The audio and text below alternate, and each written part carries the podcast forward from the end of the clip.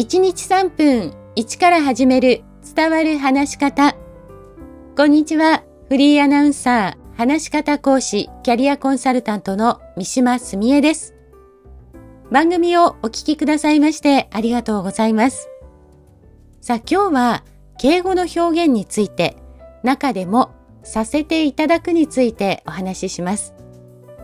まあ、先日もイベントの司会台本読んでいますと、ご挨拶させていただきます。司会を務めさせていただきます。始めさせていただきます。というふうに、させていただくという表現が多かったんです。させていただくは、まあ、敬語としては間違いではないんですが、残念ながら今ご紹介したものは正しい使い方とは言えないんですよね。させていただく。まあ、こういうふうに言えば確かに丁寧な風に聞こえますよね。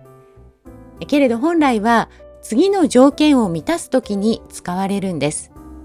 それは自分が行うことを相手や第三者の許可を受けて行い、そのことで自分が恩恵を受ける場合に使われます。なので、相手に許可を受ける、そしてそのことで、まあ、自分が恩恵を受ける。この2つの条件をどの程度満たすかというところがポイントです。これは文化庁の敬語の指針に書かれているんですが、実際の例が5つ紹介されています。1つ目は、コピーを取らせていただけますか、まあ、これは相手に自分の行動の許可を得てコピーを取るという恩恵を得られるので、まあ、正しい表現と言えるんですね。そして2つ目と3つ目は、それでは発表させていただきます。本日休業させていただきます。これに関しては、相手に許可を得て行わない、もうすでに決まっているものであれば、このさせていただくではなく、発表いたします、休業いたしますが正しい表現となります。他にも結婚式における祝辞、私は新郎と3年間同じクラスで勉強させていただいたものです。あと、自己紹介の表現。